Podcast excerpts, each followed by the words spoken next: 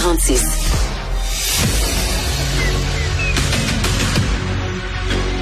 Emmanuel Latraverse. J'ai pas de problème philosophique avec ça. Mario Dumont. Est-ce que je peux me permettre une autre réflexion? La rencontre. Ça passe comme une lettre à la poste. Il se retrouve à enfoncer des portes ouvertes. La rencontre, la traverse, Dumont. On rejoint Emmanuel Latraverse. Bonjour Emmanuel. Bonjour. Bonjour! Oh, j'avais hâte de revenir avec euh, de vous entendre, toi et Mario, sur le débat hier euh, des euh, candidats du, euh, de la chefferie au Parti conservateur du Mais Canada. là, il faut qu'Emmanuel me ramène à l'ordre. J'ai été très, très dur avec le débat aujourd'hui. J'étais euh, découragé Ben, hier. c'est ça que j'ai hâte d'entendre Emmanuel parce que ma foi, euh, c'était, on était loin d'une, d'une belle joute oratoire polie. Ça a été acrimonieux à un niveau que je pense on s'attendait pas. Là. Non, tu sais, je suis quand même plus une jeune poulette dans ce métier-là. Là, dans les couvertes des courses à la direction, là, je n'ai jamais rien vu de tel. C'était comme deux ados qui étaient sur le point de se battre dans le cours d'école.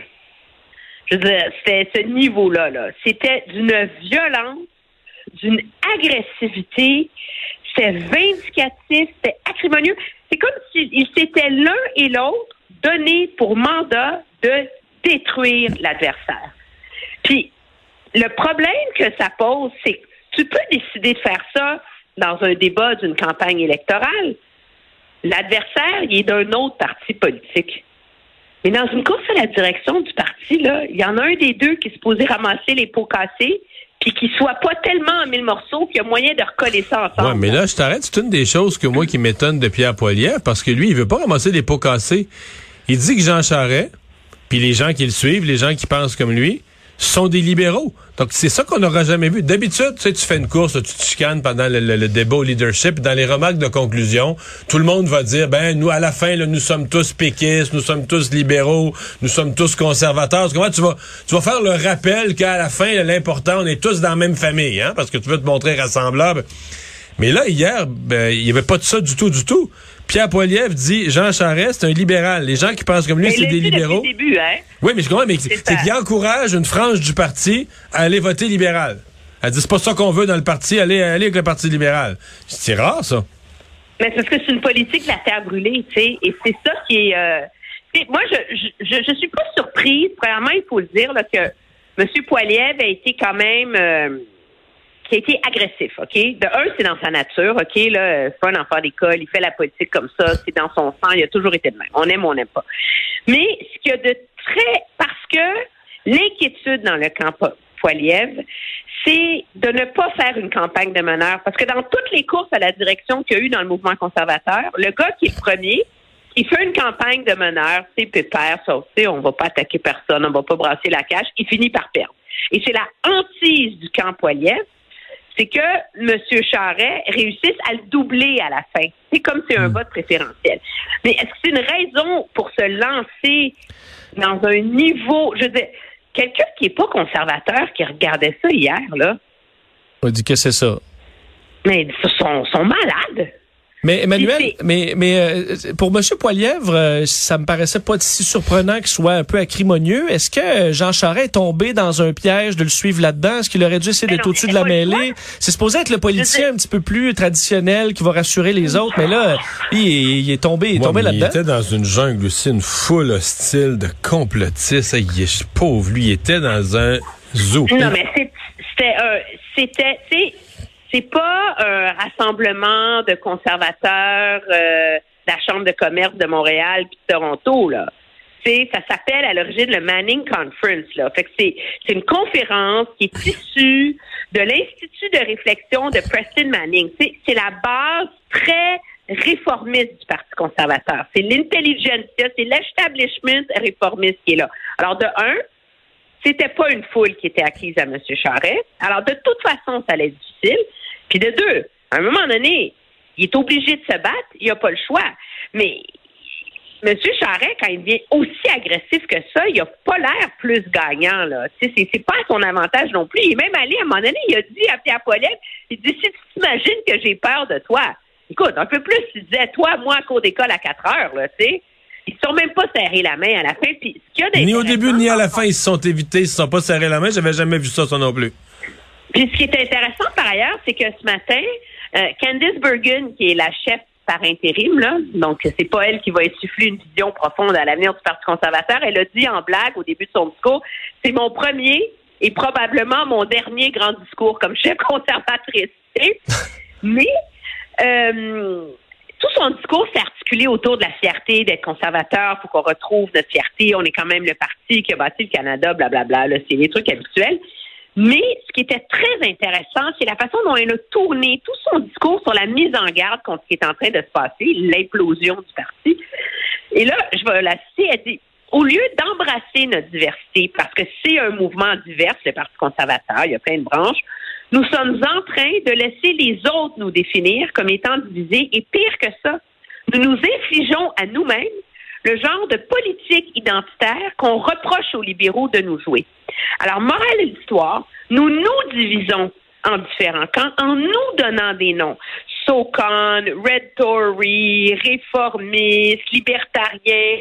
C'est inacceptable qu'on soit en train de nous faire la médecine qu'on reproche à la gauche de, de nous faire. La réalité, c'est que ça a toujours été une coalition, ce parti-là. Et là, c'est là qu'elle a dit, il faut qu'on arrête de remettre en question nos allégeances. Elle dit, si vous êtes en faveur de la responsabilité fiscale, de la loi et l'ordre et des valeurs familiales, toujours important, je crois que vous êtes un conservateur et vous faites partie de la famille. Ça devrait s'arrêter là. Et moi, quand j'ai entendu ça, c'est sûr que tu penses aux attaques que M. Poiliev fait contre Jean Charest et son clan, de remettre en question l'allégeance conservatrice. Alors, que des coups de téléphone qui vont se donner en coulisses dans, depuis 24 heures, je pense que oui. Parce que c'est un peu le réveil brutal du lendemain. Et M. Poiliev, je pense, ne peut pas se permettre cette politique de la terre brûlée jusqu'à la fin de la course. Mais Emmanuel, si on met de côté, là, on a parlé de l'atmosphère, du côté irréconciliable, de la guerre interne, reste que moi, je regarde ça. Je me mets dans la peau de, gens que je connais, qui ont voté conservateur. Là, tu dis, OK, d'abord, le plus gros problème, le plus gros ennemi du Canada, du Parti conservateur hier soir, c'est the vaccine. C'est le vaccin. Ça, c'est pas Poutine, la guerre en Ukraine. Obligatoire. L'inflation. Ben, vaccin obligatoire. Euh, on est dans les nuances. Excuse-moi, là. Le vaccin, c'est supposé. Non, non, le vaccin, c'est supposé être positif. Là, on était dans une pandémie. Il y, a, il y, a, des gens dans des laboratoires qui ont travaillé, qui ont trouvé une solution pour réduire la mortalité d'un virus. C'est supposé être positif, le vaccin. T'es supposé encourager le vaccin. T'es supposé être content du vaccin. Tu peux pas passer toute une maudite soirée à chialer contre le vaccin. T'as l'air d'une gang de malades, là. T'as l'air d'une gang de capotés, là. non, mais pas. Tu comprends qu'entre eux autres, entre eux autres, ils se parlent. Entre eux autres, ils se parlent puis ils se comprennent. Trudeau, le vaccin. Mais, pense à quelqu'un de l'extérieur. Pense à, pense à mon père. Là. Je pense aux gens ordinaires qui, sont de la clientèle, qui votent peut-être conservateur, des fois pas, qui regardent ça de l'extérieur et ils disent mais qu'est-ce qui se passe là? Pourquoi ils chialent contre le vaccin toute la soirée? Pourquoi ils nous parlent pas non, mais Poutine, Poutine n'est pas un ennemi, mais le vaccin est un ennemi. Wow! Euh, le monde est virant. une mandate, tu vas me dire que c'est une nuance, mais je pense que c'est une nuance qui est moins. C'est moins une nuance en anglais. Il y a peut-être un. Mais c'est sûr que c'est assez surréel que tout s'articule autour d'être contre l'obligation vaccinale. Et c'est un concours de qui était le plus en faveur des, des camionneurs. Des troqueurs, des camionneurs, ah. exactement. Et même, même Pierre Poilievre a été accusé de ne pas être. Hué pour avoir reproché à Pierre Poilievre d'avoir pu appuyer le blocus. Alors, on a un débat, toi puis moi, là-dessus, mais il s'est fait huer.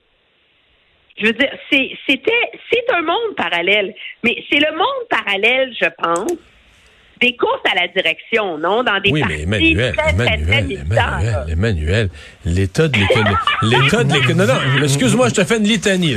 L'état de l'état de l'économie. Le gaz à deux piastres.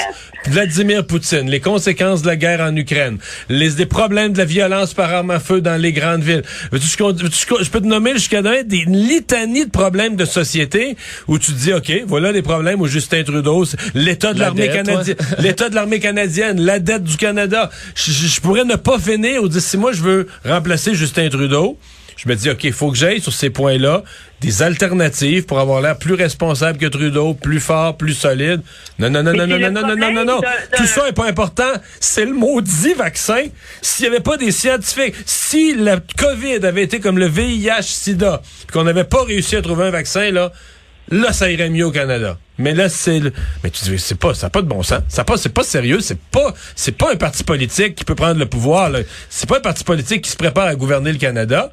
Tu sais, c'est pas. C'est qu'à la limite, quelqu'un une fois, qu'à la limite, quelqu'un une fois dit, ouais. Il se convainc de qui est le plus en faveur de la plus grande liberté. C'est ça l'enjeu en ce moment. OK, mais là, wow, wow, wow, je t'arrête encore. La liberté, la liberté, c'est pas la liberté économique, c'est pas un ensemble de libertés. La liberté, c'est une. C'est, non, non, c'est une seule liberté. C'est que s'il y a une autre pandémie, on va laisser le monde mourir, on fera rien. C'est juste ça. Il n'y a pas d'autre définition de la liberté, là. C'est la seule, seule, seule conception de la liberté, là. Il n'y a personne qui a parlé d'autres formes de liberté. Ouais, un peu Poliev, qui a élargi une petite affaire sa définition. Non, Poliev, puis euh, Leslie Lewis aussi, mais c'est, c'est, clair que c'est une ligne dangereuse, je pense. Leslie, Leslie de Lewis, sa priorité, c'est d'enlever la liberté de l'avortement. Alors, on n'a pas parlé, hein? Ben oui, oui, oui, on a parlé un petit peu. Un petit peu, elle l'a lancé une fois. non, mais ce dont elle a parlé, et son euh, fer de lance, c'est pas l'avortement c'est de d'avoir une loi qui permet la liberté de choix aux parents en ce qui concerne l'enseignement des valeurs morales et, tout le reste. Ça, c'est un truc là de la, la droite qui est contre les profs woke, là, tu sais. Mais euh, et c'est mais c'est donc c'est autour de ça que ça s'articule. Mais c'est le danger d'avoir un débat où tout le monde est tellement préoccupé à, à étaler euh, la pureté de sa vertu idéologique et de démoniser l'autre, que c'est un, débat qui ne s'articule qu'autour des lignes de faille hyper polarisantes et qui malheureusement finit par projeter une image caricaturale du Parti conservateur. Ça, je te le conçois, là. Je veux dire, alors, je sais pas, c'est, l'ancien journaliste de CTV, Tom Clark, qui modère le, le débat euh, de Edmonton la semaine prochaine, euh, bonne chance. Ouais, mais je pense que sur la forme, ils vont faire plus attention. Je suis d'accord. C'est toujours comme ça, là. Tu sais, quand euh, quand il y a une bagarre générale dans une game de hockey, euh, tu dis le prochain match, là, ça va être épouvantable. Il va y avoir une bagarre générale encore plus grosse. Puis c'est l'inverse qui arrive. Tout le monde a été mais Comme le premier Trump-Biden, le Trump euh, s'était fait ramasser parce qu'il avait été trop, beaucoup trop agressif. Il, s'était calmé. Il s'est calmé celui d'après c'est l'inquiétude dans les gens. Puis ce que de ce que de mauvais pour Pierre Poilievre là-dedans, au-delà du fait que c'est, je veux dire, Mario, t'as fait de la politique longtemps. As-tu déjà vu quelqu'un qui est capable d'être aussi mine et aussi incisif comme politicien? Je veux dire, c'est comme. Euh, ah non, puis il est très efficace, puis ses formules sont toutes prêtes, puis tout ça. Mais en fait, c'est aussi quelqu'un qui a l'air euh, profondément antipathique. Il est jamais souriant, il n'y a jamais rien qui va bien. C'est surprenant parce que quand on regarde les vidéos de ces rassemblements, il est très sympathique dans ses rassemblements. C'est pas et donc moi je pense qu'il y a un gros avertissement pour lui aussi dans cette performance hier. Il y a un avertissement pour M. Charret qu'il faut qu'il trouve une façon de cesser d'être sur la défensive sur son bilan parce que ça lui nuit inévitablement.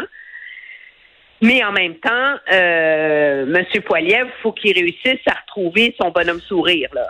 Ouais. Mais mais comme toi, Mario, qui a affronté Jean Charest dans un débat, euh, ça disait quoi de son état d'esprit? J'ai tout reconnu ces techniques quand même hier. Là. non, c'était du grand Jean Charest. Mais son état d'esprit, je pense qu'il n'a pas été souvent dans sa vie là, dans un. Il était quand même. Euh, il était comme un animal, là, que tu lances. Euh, dans, dans la, la, la, la, cage, tu sais, mettons, tu lances, euh, c'est ça, tu lances un animal là, qui est quand même un animal agressif d'habitude, mais là, tu le pitches dans la cage. Ça, tu lances une hyène, mais dans la cage au lion.